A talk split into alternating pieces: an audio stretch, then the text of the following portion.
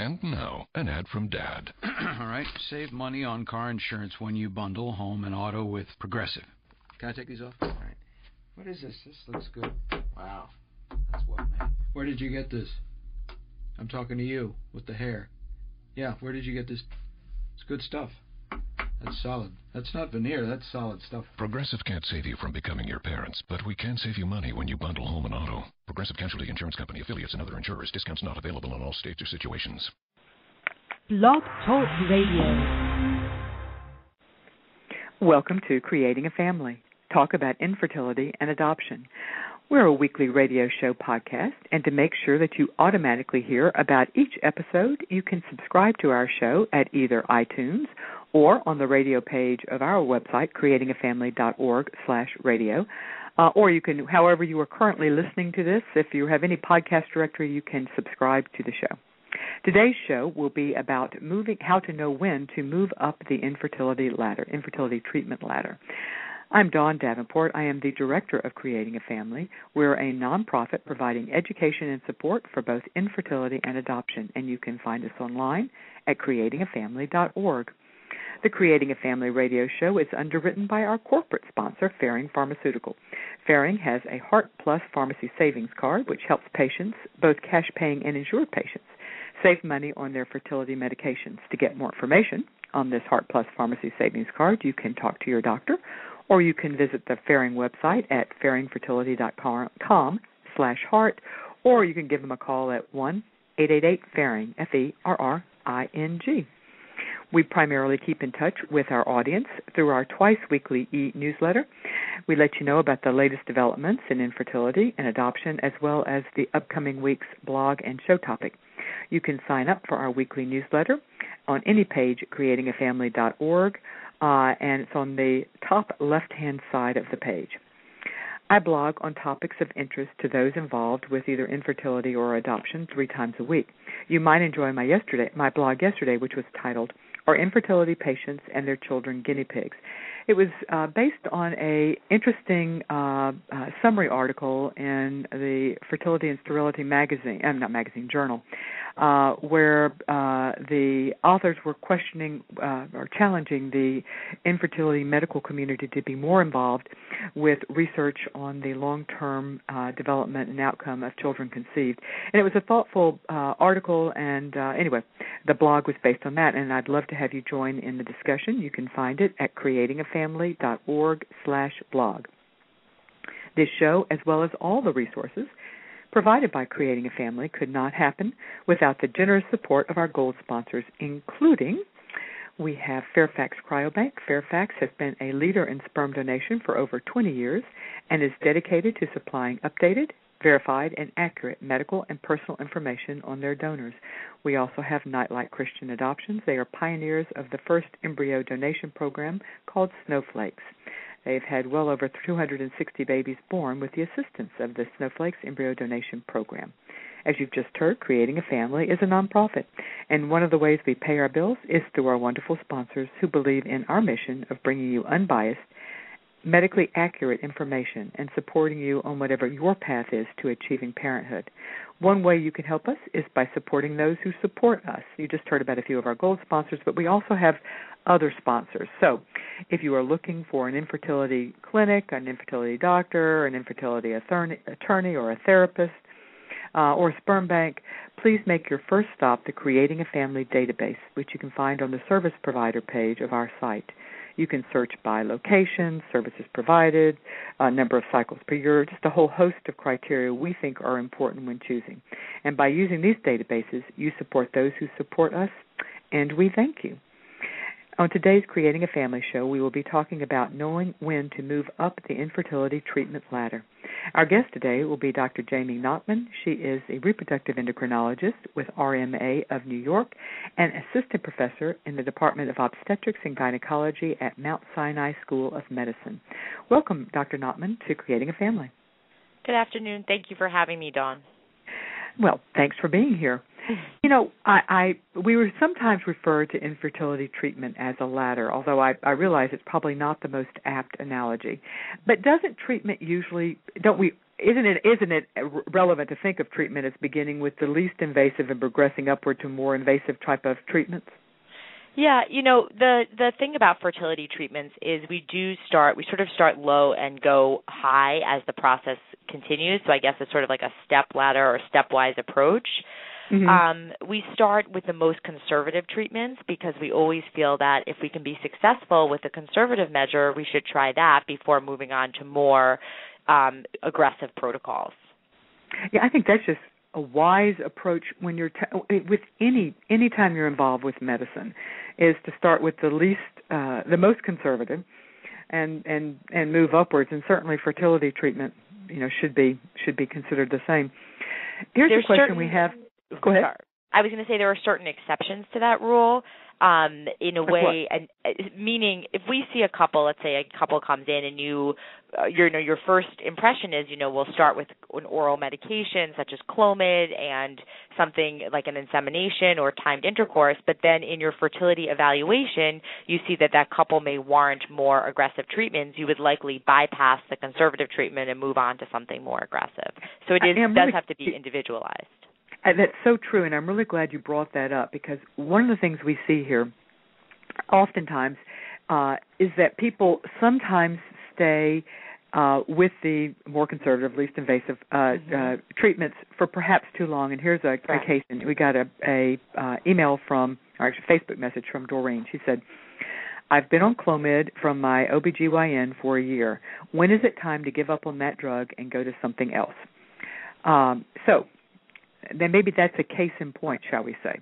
Yeah. Uh, yeah. Uh, first of all, before we specifically answer her question, let me ask uh, because Clomid is not the only oral medication. What are the other uh, drugs which have similar uses to Clomid, even if they may function slightly differently? So Clomid is what we call a SERM, which means it's a selective estrogen receptor modulator. And people don't always know this, but actually a medication like tamoxifen is in the same class of drugs. So Clomid has been around for many, many, many years, and we've been using it for this purpose for a long time.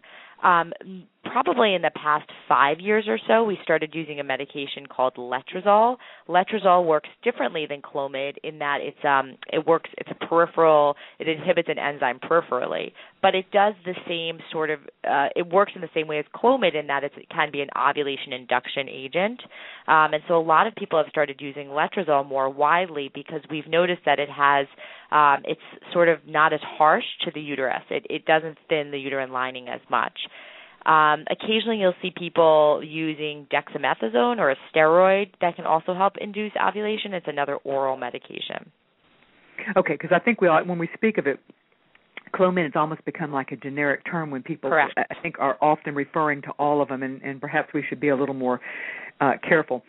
So, how long should somebody stay on one of the oral medications, clomiphene, clomiphene citrate, otherwise known as Clomid, or letrozole, or the other ones that you mentioned. Are, would it be fair to say that they were all called selective estrogen receptor modulation, modulators? Well, uh, letrozole is an aromatase inhibitor, but it's so they are different classes of drugs, but yet they're used in the same fashion when you're using okay. them for ovulation induction. I'm just going to um, say Clomid or letrozole. Okay. Clomid or letrozole. So I sort of, when I'm thinking about using them and for how long, I, I sort of yeah. think about three things the first thing that always comes to my head is how old is the patient that I'm dealing with? Because female age, we know so much of fertility has to do with female age. So if I'm seeing a woman who's, let's say, 28 years old and she's not getting pregnant because she's not getting her period regularly, I'll let her do Clomid or letrozole for, uh, you know, somewhere of even up to six cycles for six months because we know that her fertility issue is quite different than somebody who I'm seeing who's 40 years old and isn't getting pregnant because maybe it's she's facing age-related infertility. So I think the first thing you always have to think about is female age um, because that dictates how long you're going to be on the medication. Secondly, we often we have to think about why does this patient is this patient not getting pregnant? Again, sort of going back to what I was saying, is this somebody who does not ovulate regularly? Because for someone that doesn't ovulate, Clomid's an excellent drug because it gets most women to ovulate. So we would often allow them to do up to six cycles of Clomid before moving on to something else. And then the last group that we sort of we are face um, you know some challenging treatment uh, battles is a couple that has unexplained infertility, which we we don't see that infrequently. You know, 15% of couples fall into this unexplained infertility category. And for couples with unexplained infertility, there was a great study that was done. It's called the FAST trial, the FASTER trial. Mm-hmm. It does done up in um, Massachusetts. Boston, Mm-hmm. Yeah, I think it was out of uh yeah, I think it was out of Boston. We've talked about that. Go ahead. I find that I've I have found that to be so fascinating. Tell everybody what it is. It's a great study. What they did was Massachusetts is a mandated state, so everyone gets infertility coverage. So what they did was they randomized couples that had unexplained infertility where the partner was less the woman was less than 40 years old. Um, they put them either into a group that was going to get three cycles of Clomid and then go on to IVF or put people into three cycles of Clomid followed by three cycles of injectable medications with IUI and then IVF. And what they found was that the group that went from three cycles of Clomid right to IVF, they not only got pregnant quicker, pregnant quick, more quickly, but the cost was significantly less. So, and the risk of multiples was less. Correct. The risk of multiples is that that middle category of medication, which we, you know, sort of on the ladder approach, you would say is sort of like the middle. That's called the injectable medication. So the same medications that you take for IVF, but rather than doing an egg retrieval, you would combine it with insemination. That's where you get your high order multiples. That's where you often have to cancel um, ovulation induction cycles because people over respond. So in that group, I would say again, I'm I'm pretty strict with those couples about doing no more than three cycles of an oral medicine before I push them to try. I try. I urge them to do IVF. Okay, and following kind of the the faster uh, study, the the findings of the faster study. Okay, um, so who is Clomid? I think you've answered this, but let me ask it another way. Who is who who? What type of patient uh, is either Clomid or letrozole more likely to be effective with? You've said younger. Okay, so younger. Younger sure. couples, and the best okay. the best group of people are people who are anovulatory or oligoovulatory. So women who don't ovulate on their own, or women who ovulate but at very infrequent intervals. So most of us you know, we get our period, we ovulate once a month. But women who have oligoovulation, they may ovulate once every three months. So their chance of getting pregnant is a third of the regular person because they're only ovulating one out of every three months. So Clomid or letrozole is excellent for them because it allows that patient to ovulate on a more regular basis. Gotcha. How effective is uh, Clomid for a older woman, let's say a woman over 35, who also is showing signs of uh, uh, ovulatory issues of some sort? So Clomid statistics generally, the statistics that we have are not, are unfortunately, they're not as age broken down as our IVF data. What we do know is that when we give a medication like Clomid to a woman who has oligoovulation or anovulation, our chance of success per cycle of that woman getting pregnant is about 20%. So it's pretty good. But when you're looking at Clomid for a woman who has unexplained infertility or even an age related infertility, the chance of success is like 8 to 10%. And you can pretty much assume that the older you are, the lower you are on that spectrum of um, success. So that's why you're sort of pushing someone forward into more tr- treatments that have a better chance of success at that point. Well, and there's also that the you know the conundrum you face that you don't want to waste too much time. You've got a 38 year old. Exactly. Well, every month that goes by, well, that may be a, it's it's probably not an overstatement. It does seem a little overly dramatic, but truthfully, there is a pretty steep decline mm-hmm. in fertility. So doesn't that factor into? It's kind of a how much time do you have to uh, play yeah. around, so to speak? It's a hundred percent is exactly what you're saying. I tell couples that you know what we know from population statistics or sort of general data is that most women once they hit 37, 38, the slope of decline for fertility sort of picks up. I I always liken it to I don't know if people ski, but I say pretty much you're going along at sort of like a green slope until you hit 37, 38, and then it becomes blue, like meaning that incline becomes slightly steeper. You're losing egg quantity and egg quality at a higher rate. And then over 40, that slope sort of hits like a black diamond. It becomes even more significant. So we're sort of fighting against this clock. So the faster we can do more successful treatments, the better the chance that you will be successful. Right. Yeah, and that's something else to think about. Um, this not I can't remember. This has been within the last year. I read some research that indicated that uh, and I believe they were speaking of clomethine, clomiphene citrate, clomid. Uh, so I'm not sure if it was relevant to letrozole. They were talking that it might build up in the system. I, I'm remembering, so you, I'm sure, have read it. So correct me if I'm wrong here, mm-hmm. but that there are that that the that there is some risk to the child conceived. I believe it was to the child, not to the not to the woman so much, but from a buildup of clomid in the the system, or at least that was a hypothesis that might indicate that there might be more problems with children conceived uh, over long term clomid use. Am I remembering that research correctly? You know, I think that there was something that came out regarding that, but I can't comment 100% because I'm not aware of it as much. Um, but I I would say that like any medication you take, the longer you're on something, probably the you know the longer the effects would stay in your system. You know, with yeah. that being said, we've been giving Clomid for ovulation induction since I mean forever. You know, for yeah. so many years. So we have so much data on it. So again, it's a drug that we feel very comfortable prescribing literally i mean these we it's been given for i mean 30 years for i mean it's been a yeah, long time yeah i think time, the right? 1960s yeah. is when they started doing it so i mean it's right. really been a long time what are some of the the side effects of either uh, clomiphene citrate or letrozole so Clomid, most of the oral medications I tell patients are very well tolerated um, with minimal side effects. You will have a patient on Clomid who may occasionally complain of feeling of having hot flashes or mood swings or headache, vaginal dryness. Occasionally, you'll even have a patient complaining of sort of blurry vision, and that's sort of a more of a serious um, side effect. Uh, the most ne- the biggest negative that we often face with clomid is that it can thin your uterine lining because again clomid is that category is a SERM so which means in some areas of the body it's proestrogen and other areas it's anti-estrogen. And one of the areas that it's anti-estrogen is on the uterine lining. So you can see women who develop very thin uterine linings while taking clomid and that's um, and that's not uncommon. I would say, um, but in general, oral medications are pretty well tolerated. The bloating and sort of the uh, you know the weight gain that you will see with the injectable medications, whether you're giving them for an insemination cycle or whether IVF, you generally don't see that with the oral medicines. Okay. Now I'd like to uh, move well before I do let me say you are listening to Creating a Family. Uh, Creating a Family's mission is to provide unbiased, accurate education and support for those touched by infertility or adoption. We have extensive resources on affording infertility treatment, including where to look for grants, loans, insurance, how to understand the multi-cycle programs offered by some clinics, and much more. To find all of these resources on affording fertility treatment, you can go to our website, creatingafamily.org, hover over the word infertility on the blue horizontal menu at the top, click on the word resources, and then click on affording infertility treatment.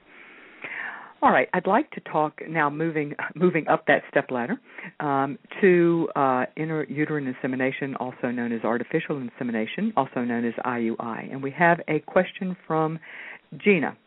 She says, We will be having our first IUI next month. I'm excited but also scared. What can we do to increase our chances of it working? And again, IUI is intrauterine insemination. So let's talk some about IUIs, how they work, uh, and uh, what uh, who they should be used for, primarily used for, who are the most successful with, I guess it would be to say that, and right. what you could do to increase your chances of success uh, IUI was initially designed as a way to um, help men, you know, help men with mild sperm issues. The process of IUI, what generally happens is a partner will come in, give us a sperm sample, and the laboratory will. I tell patients like to wash the sperm. They'll get the best, the most, um, the fastest moving, the best looking sperm. They'll wash those sperm to get the best sperm possible, and we'll replace that sperm into the by putting it into the uterus in the insemination process. Um, and insemination is pretty it's quickly performed, it's painless, and it is you know it offers some increased success for couples that are facing a we would say some mild male factor infertility.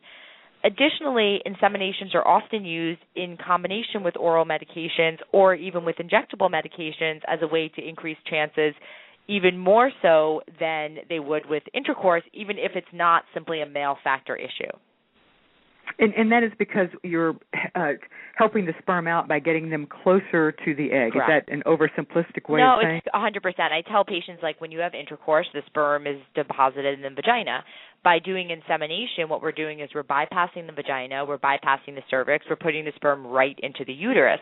We're not putting it right next to the egg as we do with IVF, but we are sort of bypassing two, let's say, you know, barriers or sort of two areas and increasing the chances. Additionally, by spinning the sperm, we're able to get the we put back in, you know, the best, the most motile, we take out the debris, et cetera. So we also increase the chances that way. Okay. So, who is uh, what type of patient would you think that IUI would be more likely to work with?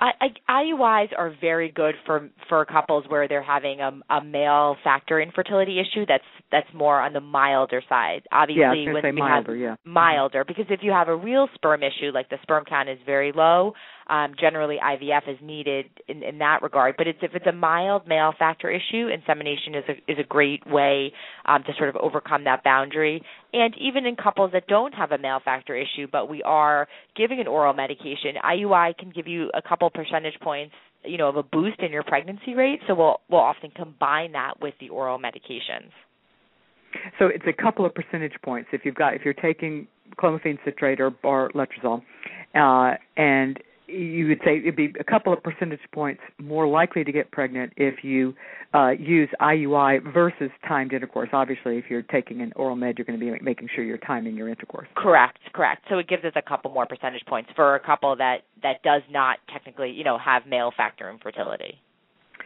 All right. What, do you think it is possible to do a medicated, injectable medicated IUI cycle safely to avoid the conception of multiples? You had mentioned that, uh, and it's it's something of a uh, one of our missions here at Creating yeah. a Family is to educate people about the risks of multiple pregnancies and to try to get uh, a buy-in to the idea that twins are not the preferred outcome. Right. But uh, one of the uh, but higher what uh, hopefully any listeners to long term listeners to creating a family already know this but the higher order multiples we're talking triplets quads quints seps sex you know all those um, are usually the result of injectable medications with an IUI. So the the question is is it possible to really use those strong ovulatory injectable medications ovulatory stimulating injectable meds with an IUI and do it safely and and, and not risk uh, multiples greater than twins. Yeah, I mean, you can definitely do it. It just requires more intensive monitoring. Like you may require a patient to come to your office every day, every couple of days so that you can really watch what's going on so that it doesn't get out of control.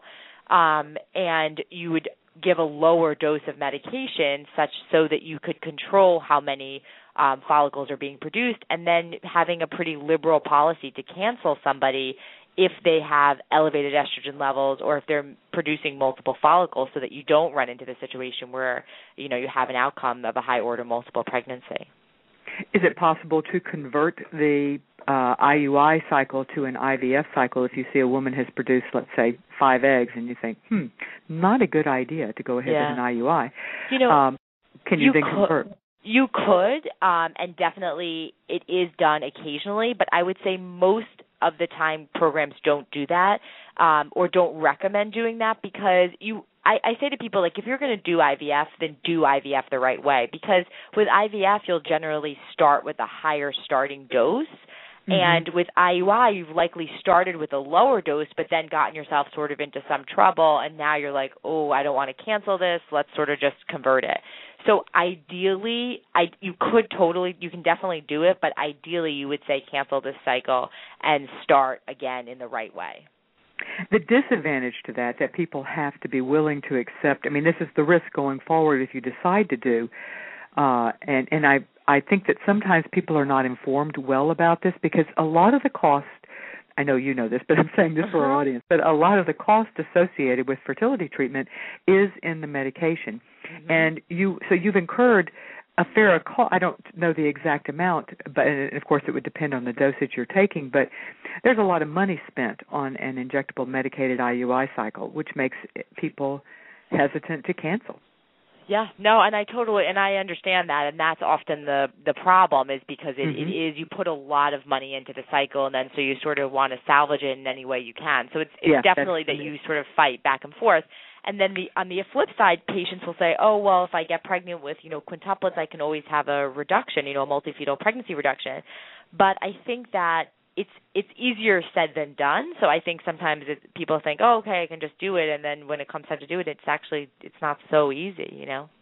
I think you're exactly right. I think, and I also think that that is how people. There are some people who think that. I think there are some who don't. But yeah, I'm always amazed when I read of somebody who did an injectable cycle and then ended up with a higher order multiple, and they're so surprised. It's, I don't know how that possibly could have happened, and I'm thinking, well, you know, uh, and yeah. Anyway, um, for unexplained infertility, how much testing is reasonable to find the cause, or does it make sense to just go ahead and try IVF um, rather than spend the time and the money trying to determine what the cause of the infertility is?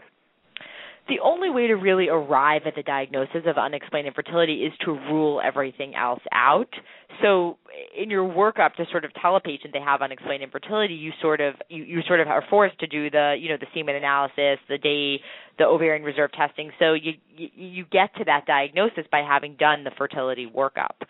But I would say for couples with unexplained infertility, the faster trial is is really has it hit the nail right on the head because if you're not getting pregnant with these oral cycles, you should move on to something that has a very high chance of getting you pregnant. Both from a time and a money standpoint. Correct. Mm-hmm. Yeah. Uh, and another one of the things we encourage people is after how, how long should somebody stay who is not getting pregnant stay with their OBGYN before moving to a specialist, which the, the term again, um, most of our listeners, long-term listeners, will know this, but a reproductive endocrinologist, which is the uh, classification doctor that specializes in fertility medication, I mean, fertility treatment.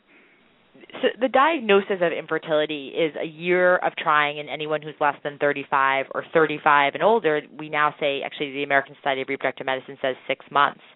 So I think if somebody has been trying for that allotted amount of time, I think it is a good idea to come and see a reproductive endocrinologist because you as we're talking about today, you don't want to waste time on these more uh, on other treatments when you may actually be facing a true infertility issue that is that needs something more aggressive to to be over to overcome it. And and again, it's important to realize that time, unless you're very young, time really isn't on your mm-hmm. side. Therefore, yeah. the more time you spend, uh, if ultimately you're going to move to a infertility clinic or a reproductive endocrinologist, the sooner you get there, within reason, as you point out, following the the one year six months. Although I sometimes say if somebody's over forty, then they need to probably even cut that six months some and to two and, months, just to three months. Yeah, that's what. Yeah, I, yeah. I think that makes sense. Are are techniques such as GIFT, GIFT, or ZIFT, ZIFT, really used anymore? And, and I guess actually maybe that begs that you need to explain what those acronyms are first, and then uh, then answer my question of how often they're used now. I would say that they're. I have I have not seen them used or heard of them being used in I so many years. I I don't even think they're in use anymore. At, at least not in this country. I don't think they are either. Although I heard not that um somebody was posting on the Creating a Family Facebook support group. I believe it was there, not all that long ago, that they were uh, uh, considering. I think it was gift, and I that's what's made me ask this question. I was like, darn, I didn't know anybody was doing that anymore. Um, yeah. yeah. So yeah, that was interesting. Okay, and and explain to people what gift and ZIF stand for. for. So GIFT would be gamete intrafallopian transfer, where you take the gamete and you actually put it into the fallopian tube, and ZIFT is zygote intrafallopian transfer. So essentially, what we do now when we do IVF is we take, you know, we extract eggs, we allow them to be mixed with sperm, and we transfer embryos back on day three or day five. In our program, we do all day five transfers, and a lot of programs across the country have moved to this because by growing embryos out in culture to day five, you're able to select the best embryos for transfer. This allows you two benefits. One, you can put in less embryos because you know which embryo is really good and which is not. And two, you can actually get a really better assessment of a patient's fertility because by day five, you're able to really see embryo quality in a way that you can't really see it on day three or day two. Yeah, so, that makes, yeah, good sorry. sense.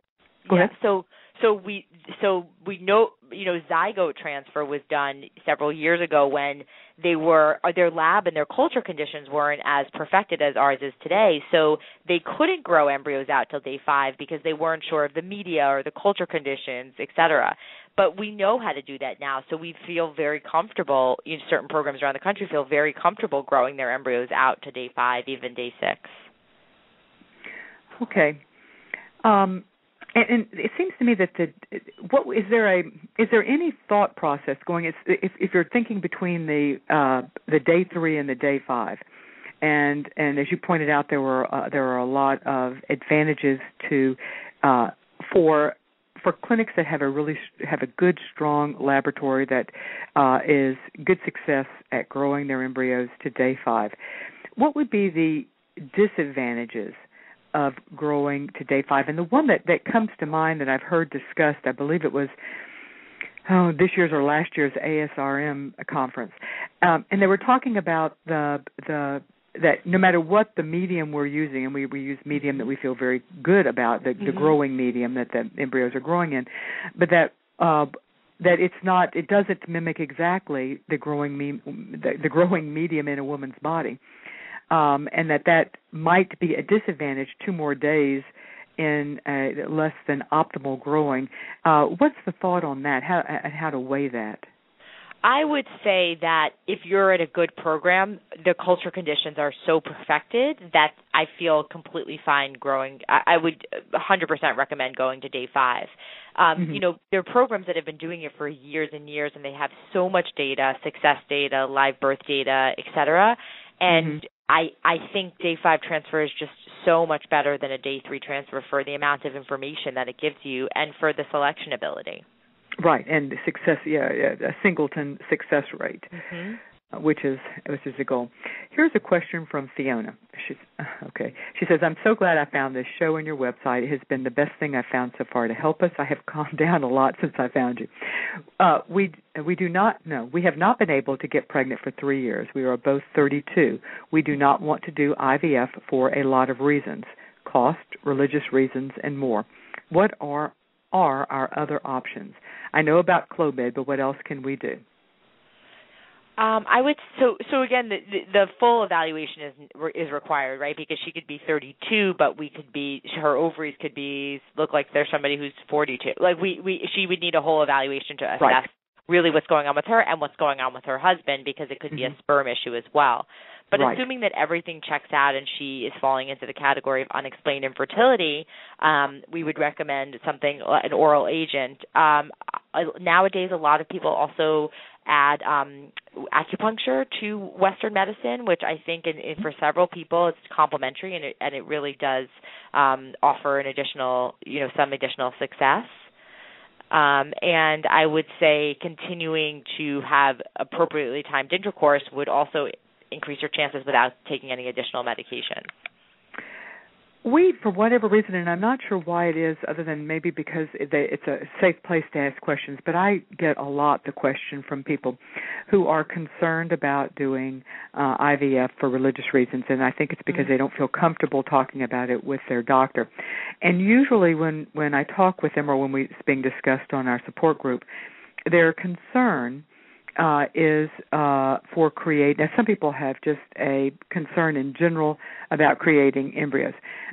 But a lot of people, their concern is uh, creating excess embryos and not wanting to face the decision of what to do with the excess embryos. Um, so, can you talk a little about how somebody who, uh, for what for reasons such uh, if they have religious concerns about IVF, but their their religious concerns are on the creating of excess embryos, mm-hmm. what their options might be to do uh, IVF, but to limit the number of embryos created? That's a, you know a great question, and I've heard that several times. And what we can do is we can do a gentler stimulation for IVF. We can give you lower dose injectable medications, so we recruit less eggs and therefore create less embryos. Additionally, I've seen couples take the same you know you give the same dose of stimulation but you sort of set out a number of eggs that will be exposed to sperm so even if you made let's say 15 eggs you may say i only want to expose 5 eggs to sperm and I'll either freeze the extra eggs because you know now egg freezing is something that we're quite good at, and, and we can freeze eggs and and take them out later if we need them. Uh, and that way, you know, an egg is a is a gamete. Without a sperm, it's not an embryo. So people often feel much more comfortable having eggs frozen than they do embryos for the way that they they view eggs versus embryos. That's exactly right, and I think that egg freezing is really opening up the uh, IVF to people who uh, have uh, expressed a great deal of concern over creating, and, and I don't think we've, not sure we've completely gotten them uh, the message out now. Partly because ASRM uh, classified only recently uh, uh, has removed the within the last year has removed the experimental label, mm-hmm. uh, which made us hesitant here at Creating a Family yeah. to do a whole lot of education uh, on egg freezing. But I, I do think that it's changed the the landscape for people who are who have concerns uh, along those lines.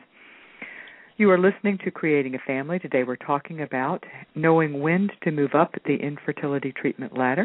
Our guest is Dr. Jamie Knopman. She is with a reproductive endocrinologist with RMA New York. Creating a Family has the largest infertility and adoption communities on the social networks, and we would love to have you join us. On Twitter, you can find me at Dawn Davenport1, or you can find Creating a Family at Creating a Family, all one word. Uh, on Facebook, you can reach me at dawn.davenport1. You can also like our Facebook page, uh, or you can join our support group. To either like the page or join the group, type in the words Creating a Family in the Facebook search box and uh, both will pop up and you can connect with us that way. We also have a large following and a growing following, I might add, on Pinterest. Uh, you can find us there at Creating a Family, uh, and we would love to have you. That's been a really fun thing for us to, to, to play around with.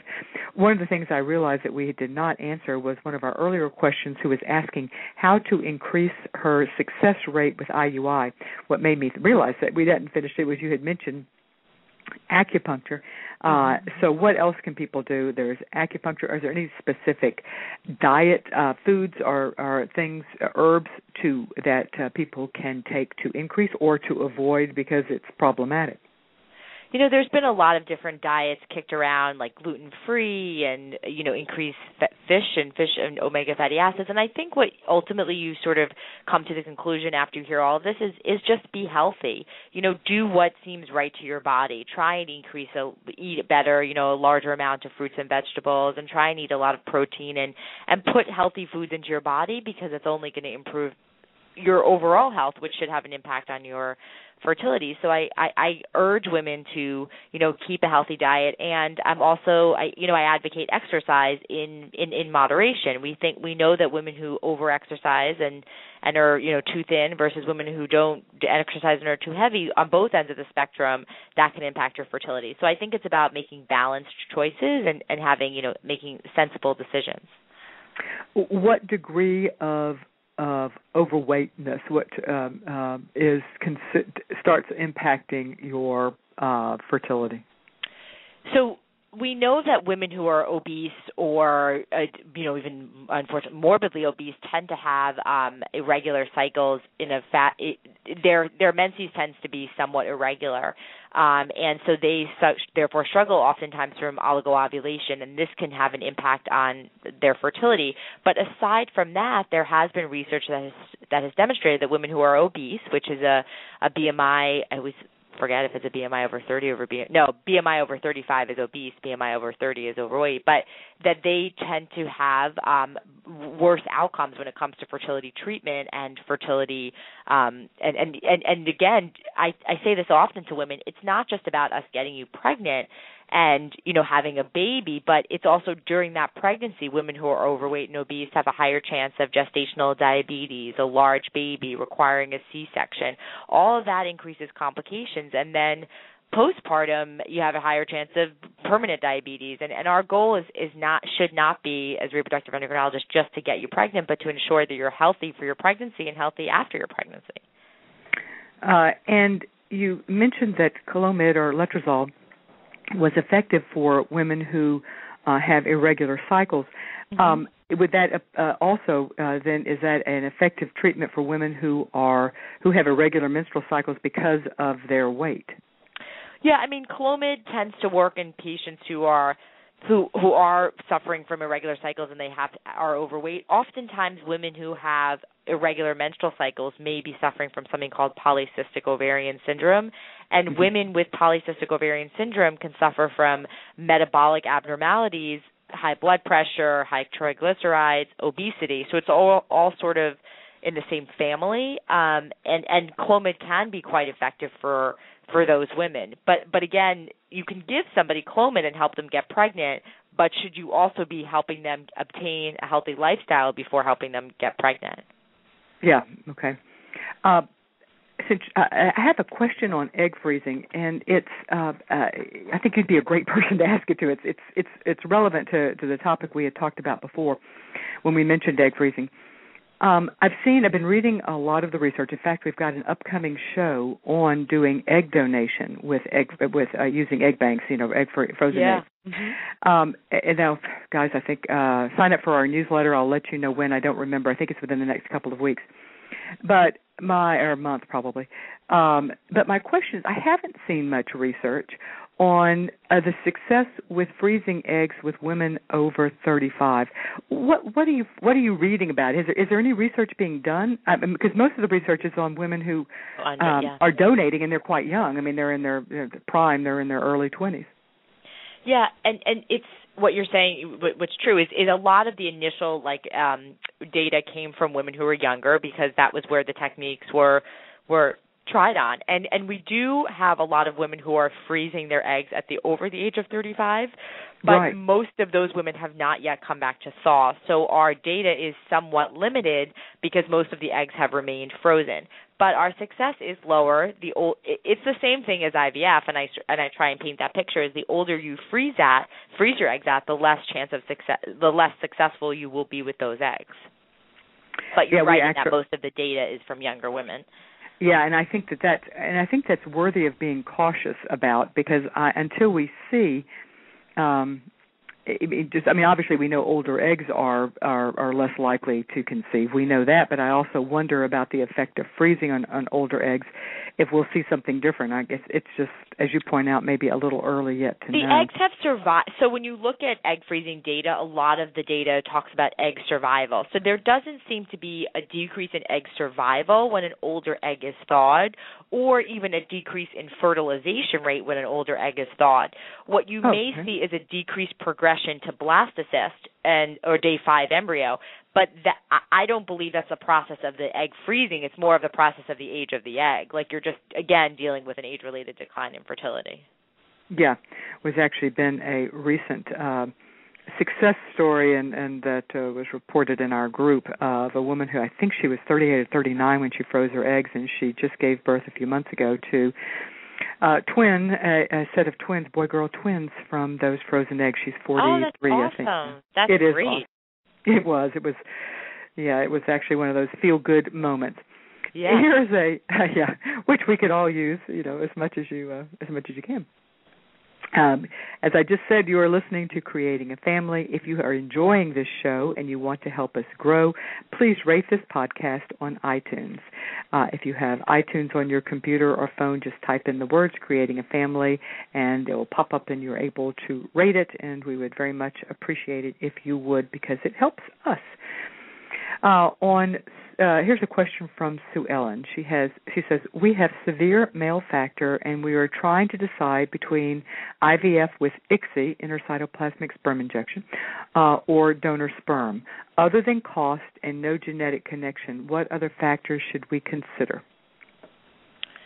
Um, again, I, I think that's I think that's a good question, and it depends. I'm assuming when when she says severe male factor that she's talking about a, a total motile count uh, that that's the number of sperm available. That's probably less than two million, um, and and and it really depends on the um, the the number and quality of the sperm that's obtained if there's if if the laboratory can find sperm and and and you have an embryologist who's good at doing the ICSI you should be able to create embryos and I would definitely give it give it a try if there is sperm there. If there's no sperm or the sperm quality is not great, which you'll notice if your embryo quality isn't great, then at that point you may consider moving on to use um, donor sperm.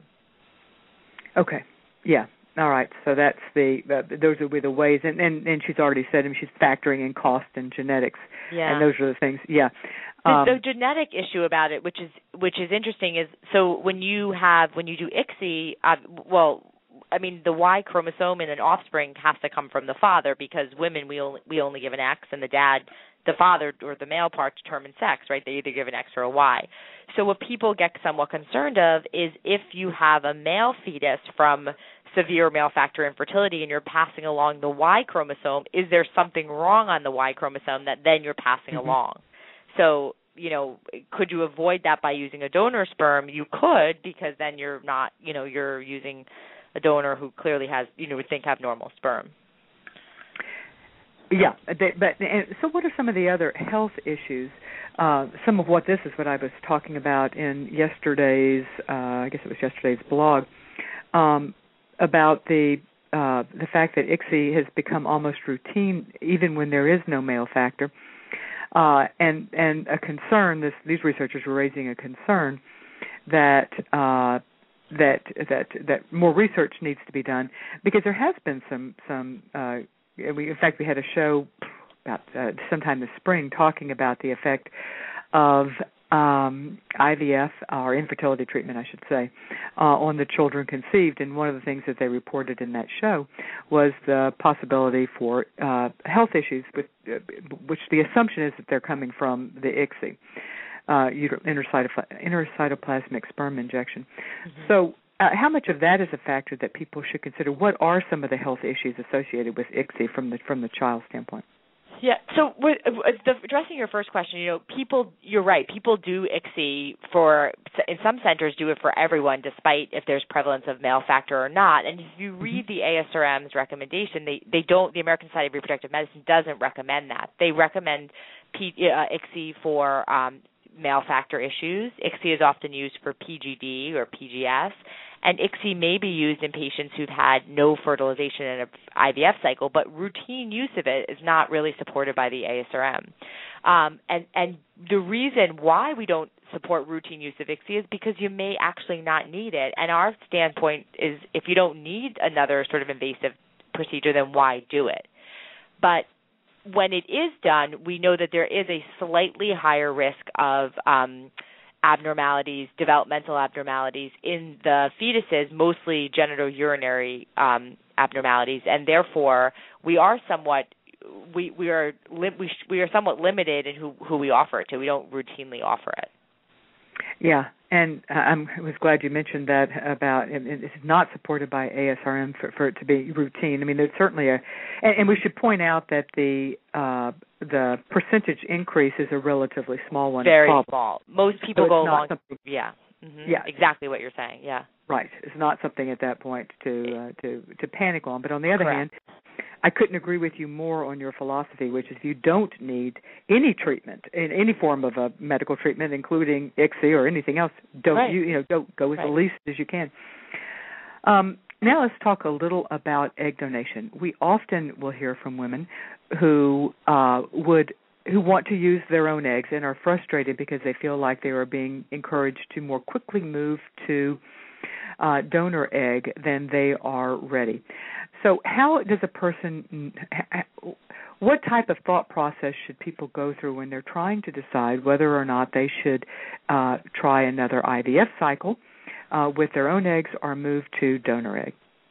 I think that's one of the hardest sort of forks that we come to in the fertility process is helping a couple decide when is it time to move on to egg donation and and when can we keep trying IVF. And I think it's it's you know it's a unique decision that you make with each couple. I've sat with couples who've done one IVF cycle and said, "Okay, I'm ready to go on to egg donor," and I've sat with couples that have done multiple IVF cycles and said, "I'm still not ready."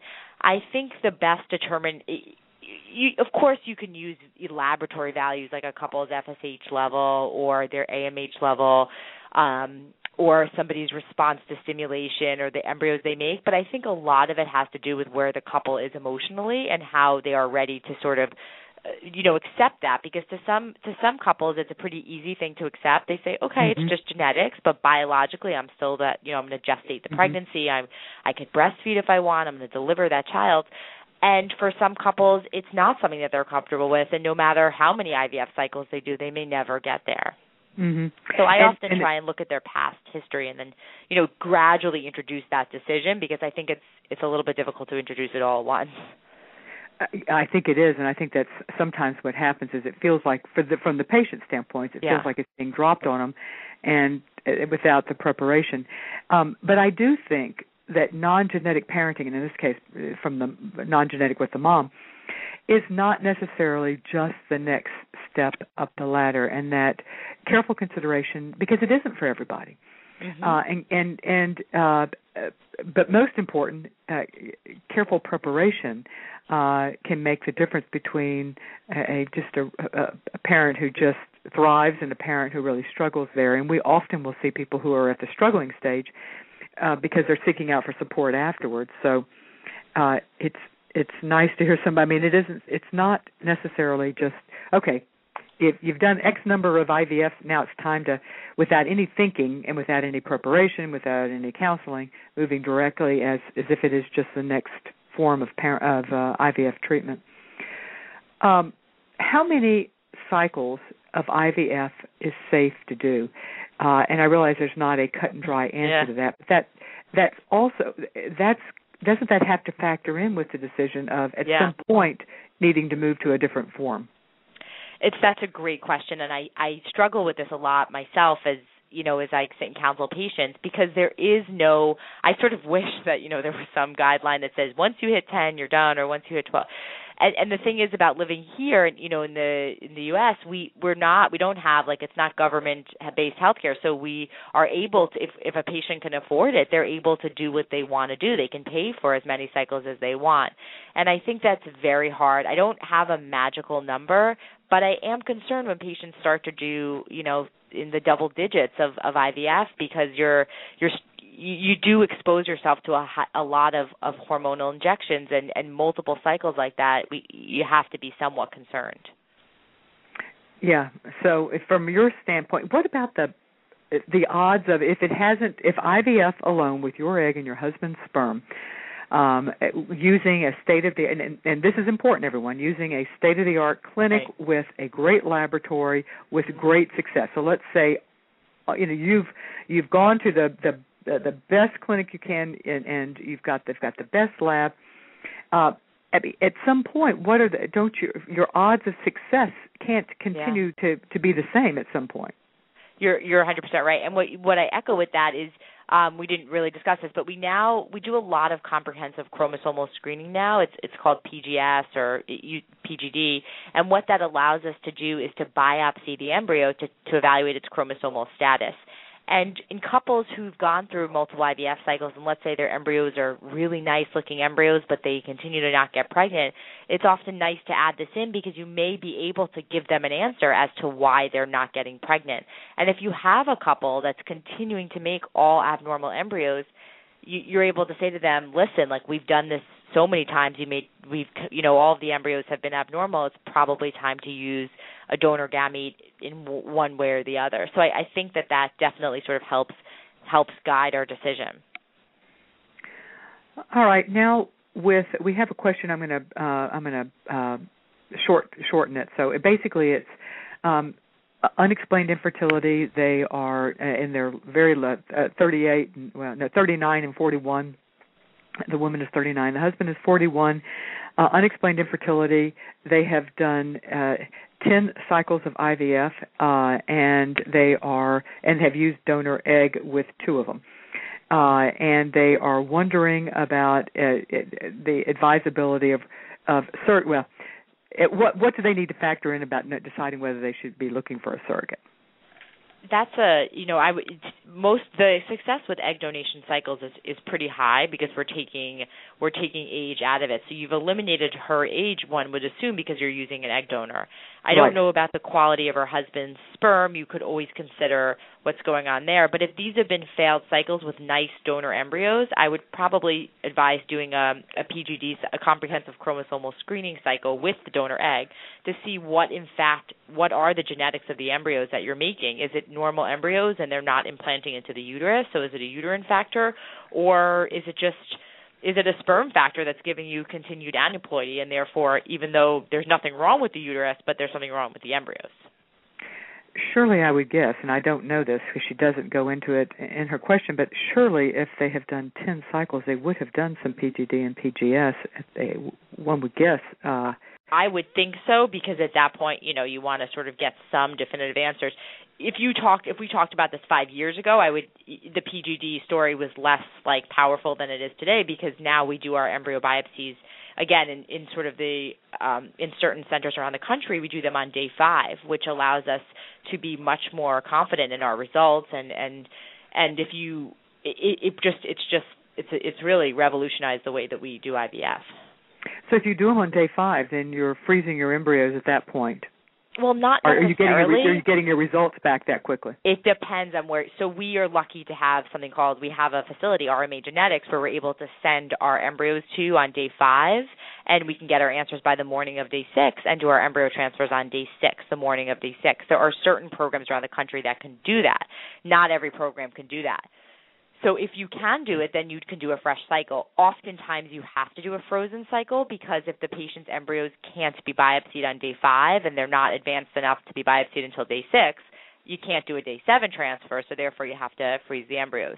But um, in certain places you you can get pretty quick results. What keeps you from doing? Uh, this is a little off topic, but I'm curious about this. What would keep you from doing a day seven transfer? Well, we feel that at that point the uterus is beyond development for where the embryo is in its growth, and therefore it's dysynchronous. The progesterone levels have already started to rise, so we're we're just concerned about the embryo's ability to implant. Gosh, that makes sense. Mhm. Um, we've also, in fact, I just posted, I think it was yesterday, um, some research, um, recent research that just came out on the uh, success of using frozen versus fresh embryos. Yeah. And I think it's surprising to a lot of people. The assumption would be, of course, that fresh would be better, but in fact, this research, and I don't remember right now uh, how large a study it was, but this, uh, do you happen to know? No, but? I mean the frozen data is amazing. I tell patients like in the past couple of years it looks I say to patients don't feel upset about frozen at all. In fact, we think frozen might be better than fresh. Yeah, and you know, and part of it, you you have to wonder. You mentioned uterine factors. You have to wonder if it's, you know, that the woman's body just has gone through this, you know, massive stimulation. hundred percent. A hundred you're a hundred percent right. That's Yeah. what we think it is. Those peak estrogen levels for some people are so high that that may infect implantation and the uterus and therefore people are thinking maybe you know a frozen transfer removes all that and that's why people do have are having actually amazing success rates. And actually there was a study i think it was like a year ago maybe two years ago that showed that um the perinatal outcomes were better for frozen embryo transfers like less growth restriction less preterm delivery. So maybe the uterus overall was just more you know was better prepared in a frozen cycle. Yeah, and that's it's it so flies in the face, doesn't it, of what yeah. what we've we've Yeah. often thought, and it's. Mhm. uh yeah, I think that the patient community is we're doing our best to educate them on this, but I will say that I think that it's it's you know, it just has not been has not been well publicized and uh we're we're doing we're doing our best. no you're Uh, right you're totally right I'd like to take a moment to thank one more gold sponsor and remind you that it is through their generous support that we can bring you this show and all the resources at Creating a Family. It is Cryos International. They are a New York sperm bank, which are part of the world's largest international network of sperm banks. They offer donor semen and semen storage services with the ability to ship specimens to more than 65 countries. We have come to the end of our hour. Thank you so much, Dr. Jamie Knopman, for being our guest today on Creating a Family. If My anyone pleasure. wants to participate in a discussion on the topics of this show, check out my blog tomorrow at creatingafamily.org slash blog. And to get more information about Dr. Knopman or about RMA New York, you can go to their website. It happens to be an easy one to remember, RMANY, or that stands for RMA New York, dot com. Uh, thank you so much for joining us today, all of you, and I will see you next week. The all new Toyota RAV4 asks, What if? What if your ride was refined and rugged at the same time? Introducing the all new RAV4 Hybrid. 208 combined horsepower and standard all wheel drive make it the most powerful RAV4. Plus, with its head turning style and breakaway speed, it's bound to change the way you think of a hybrid. The all new RAV4 Hybrid. Toyota. Let's go places. Horsepower. Ratings achieved using the required premium and leaded gasoline with an octane rating of 91 or higher. Premium fuel is not used. Performance will decrease. Hi, it's Jamie, Progressive's number one, number two employee. Leave a message at the. Hey, Jamie, it's me, Jamie. This is your daily pep talk. I know it's been rough going ever since people found out about your a cappella group, Mad Harmony, but you will bounce back. I mean, you're the guy always helping people find coverage options with the Name Your Price tool. It should be you giving me the pep talk. Now get out there, hit that high note, and take Mad Harmony all the way to nationals this year! Sorry, it's pitchy. Progressive Casualty Insurance Company and affiliates. Price and coverage match limited by state law.